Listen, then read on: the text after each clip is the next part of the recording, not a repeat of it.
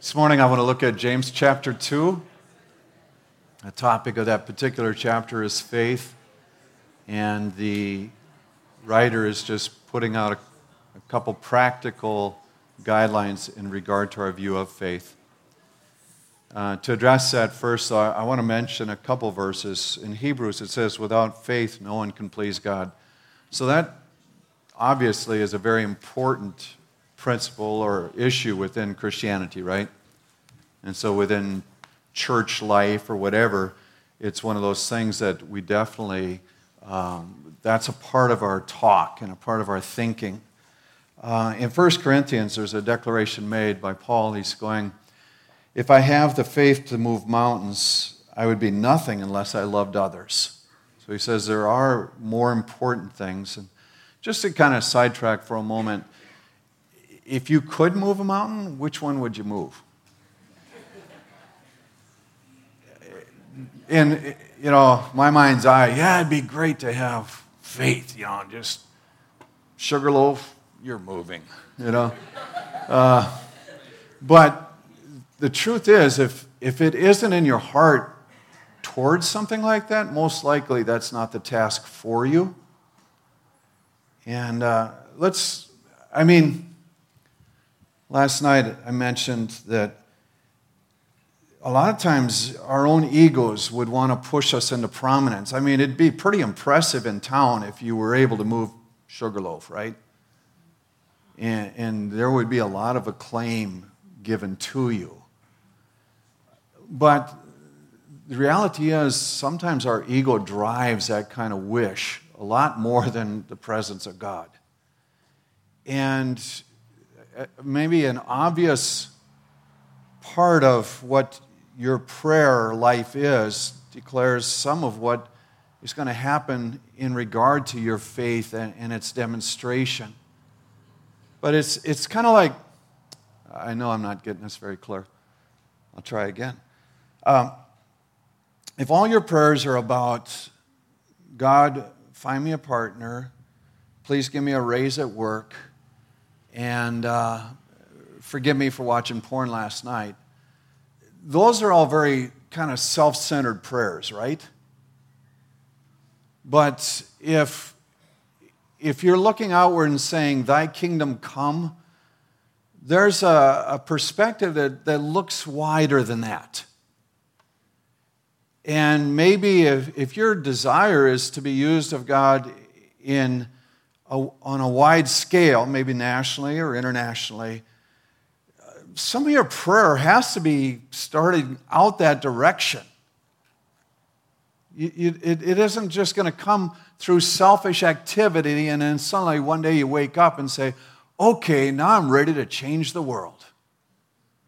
So I, I just throw that out to you that, that there are things that should become a part of us internally as a part of our prayer life long before we see outward demonstration. And that, uh, you know, it, one of the evaluators, perhaps, in regard to our own lives is saying, What kind of prayers do I pray? And if it's all selfish, it's time to start looking outward. That was free. That's not even the message. No, uh, there's another Another passage is very important in regard to this principle of how important love is. And Jesus was asked, you know, what's the greatest commandment? And he goes, Love the Lord your God with all your heart, soul, mind, and strength, and love your neighbor as yourself. And the man wanting to justify himself says, Well, who's my neighbor? And Jesus tells the story of the Good Samaritan. And the principle that comes across is the one who intervened. That's that's the neighborly person. James is going to address this in a very similar fashion. And so let's take a look at this second chapter. My friends, if you have faith in our glorious Lord Jesus Christ, you won't treat some people better than others. So there's a, a general principle. He just says you don't just treat a few people special and then ignore everyone else. Suppose a rich person wearing fancy clothes and a gold ring comes to one of your meetings.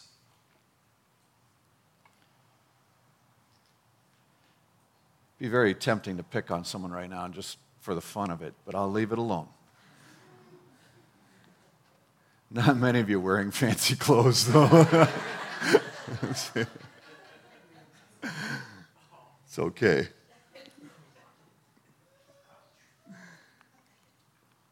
It'd be good if your mother still dressed you. No, I'm just kidding.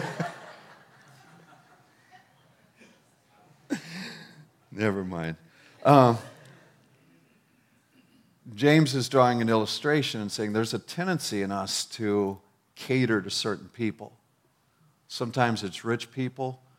And quite honestly, in our hearts, it's uh, maybe they'd help me out. You know, and he's gone, he goes later on in this passage and he, and he goes, they're the people that are trashing your life. Oftentimes, they're the ones that are, are upsetting everything. Why would you cater to that?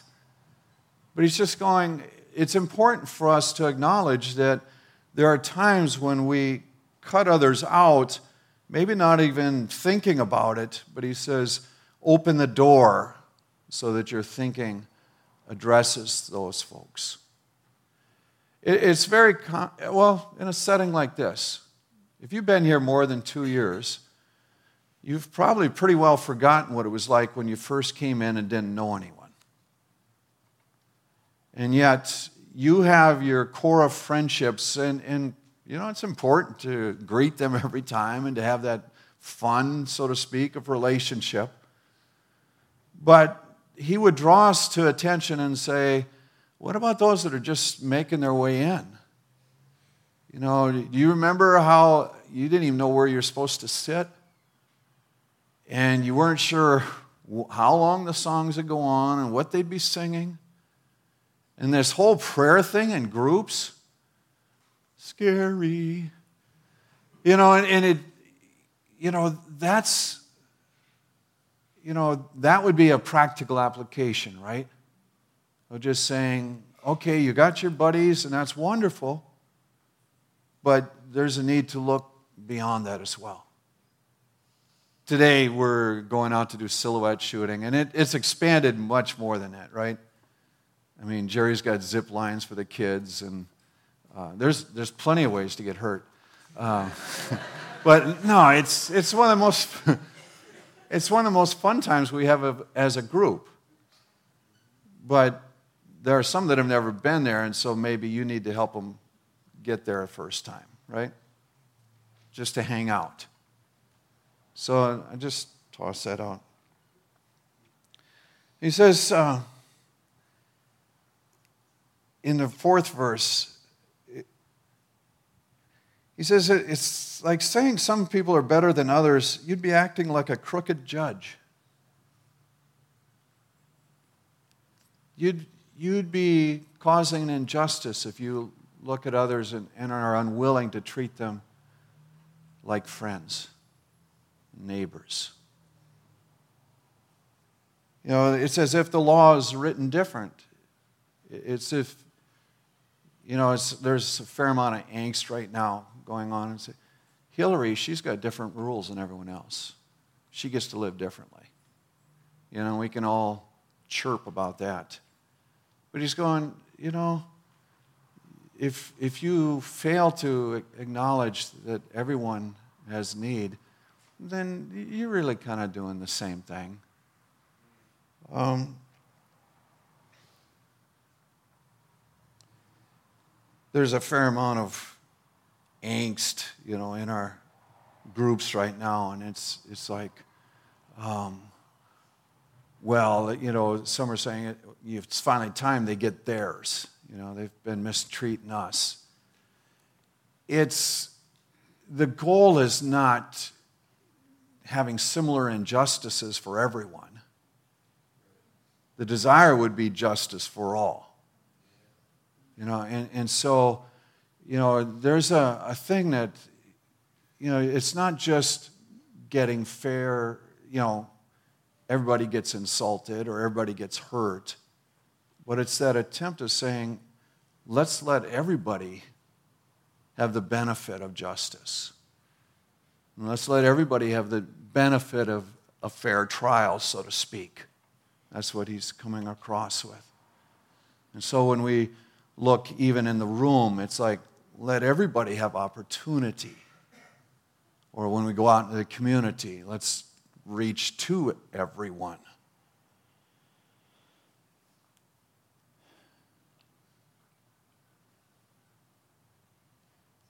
He goes on with his illustration of rich and poor.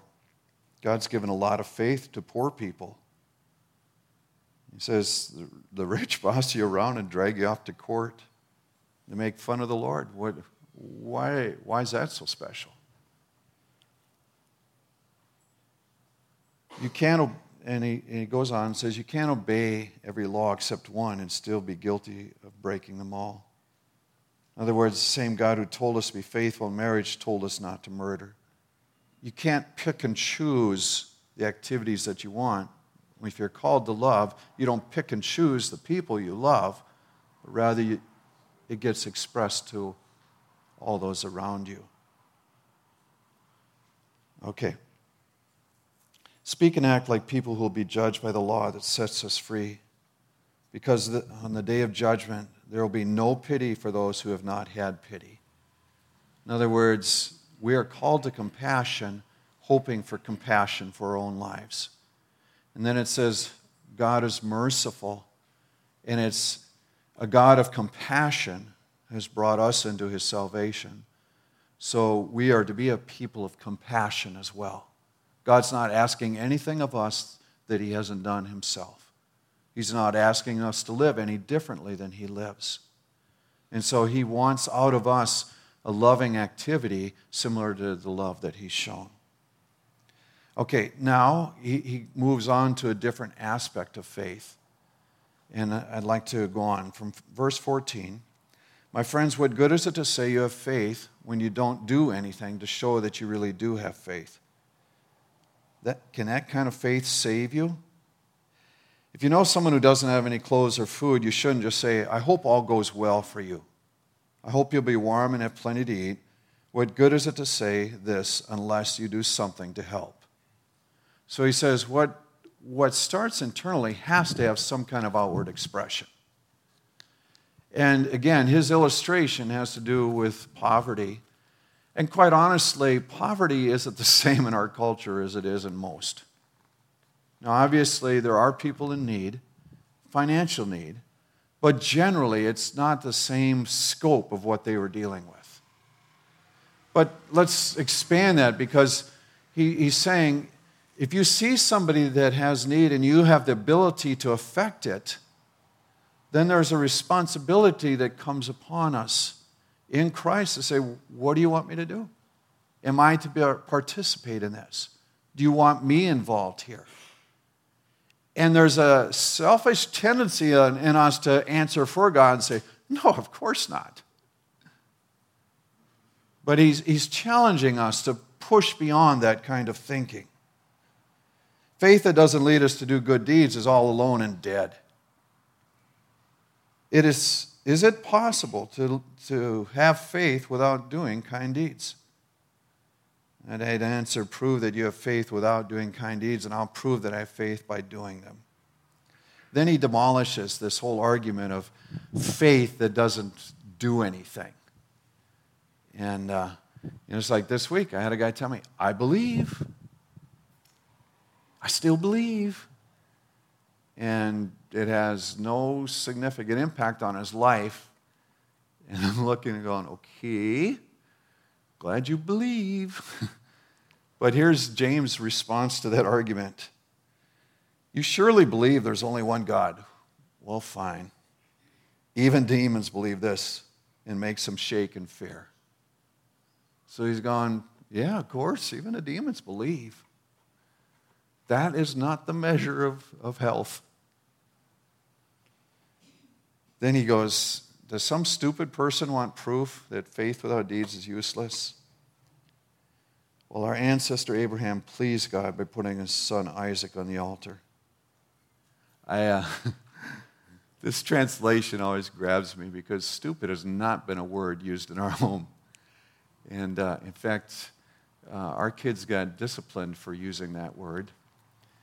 And uh, it's always that eye opening thing of going, okay, this guy is addressing this in a way that really gets my attention.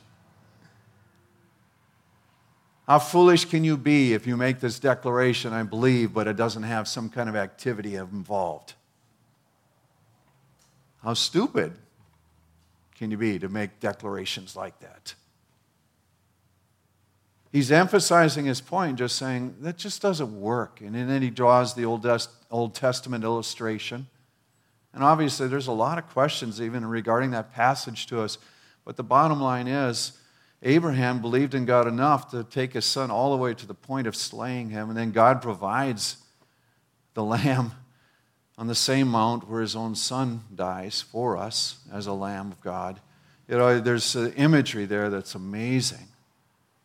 But what he's saying is Abraham's friendship with God was really established through this event. God was happy over Abraham's willingness to obey him completely. And in us, there's that desire saying, I would like God to be happy with my life. We please God by what we do, not only by what we believe. Then he gives one more illustration with Rahab the prostitute and says, She did, she acted out of belief in hiding the spies and then sending them off another direction. This kind of taps into what Charlie was sharing earlier. I mean, a prostitute in any community is not seen at the same level as a mayor, right? They're not seen as one of the city leaders or, or fathers or whatever, mothers of the community. Um, it, it's not, you know, it may have been slightly different in that culture, but it wasn't the place of honor. And yet, it was not the person as much as that response that was seen as, as a noble activity. In some ways, that's a beautiful illustration, again, because it gives us this confidence that says, I'm not perfect, and I may not be viewed as one of the noble people of town, but I have opportunity to do what God wants. And I have opportunity to give expression to faith in a way that pleases God. What an incredible thing. You know, I, I, I don't have to be outstanding, so to speak, in any measure, and yet there is this open door for me to please God. What's sobering in this particular passage is that it's so practical that it's unavoidable to say, God probably has something for me to do as an expression of faith even though it may appear mundane, but it most certainly will involve my time or my finance. And it's going to force me to step away from my areas of comfort, or it might even cause me to step away from my friendship circle that I would rather go to normally and step into something different. But that's what he's coming across with faith. You know, he's just saying, you know, we, we need to understand that it's not about a favoritism and just being friends with our buddies or doing good things for good people or reaching out to those that we think might have some benefit for us. He's making a declaration saying it's got to be expressed in love that goes across wider boundaries. And then he's acknowledging that it, it can't be just internalized and say, well, I'm a great person of faith, but you just don't have opportunity to see it. You know, that, that my faith is very precious, but I keep it right in here. He says it, it has got to have an outward expression. So, Lord, help us. Because in this moment, I'm going to pray that He would show us individually what to do. How we apply this verse now. Okay? So, Lord, we've looked at this chapter and we acknowledge that uh, it's applicable to all of us. And there are facets of this that uh, might make us uncomfortable or might move us into things that we haven't previously been considering. So I pray that you would place in our hearts right now the face of someone or the name of someone that you would like us to step in and say, I have the ability to bring positive impact in this person's life. Give us wisdom in this moment, we pray. Help us to discern what you're calling us to do. Amen. It is my it is my desire that there would be mountain movers within this congregation. I just encourage you to pray toward mountains, not just internally. Okay? But even in this moment, I know until you move those mountains, there are things in front of you that you can accomplish by faith in the Lord that give expression to the wonder of His kingdom. So uh, I'm going to ask God's blessing upon you as you go out into the community. And it'll be my prayer that you have the opportunity of expressing your faith in activity of love and declaration to others. May your blessing rest on these, your people. May they know the fullness of favor that you intend for their lives. May they discover with joy what a faith filled life really looks like.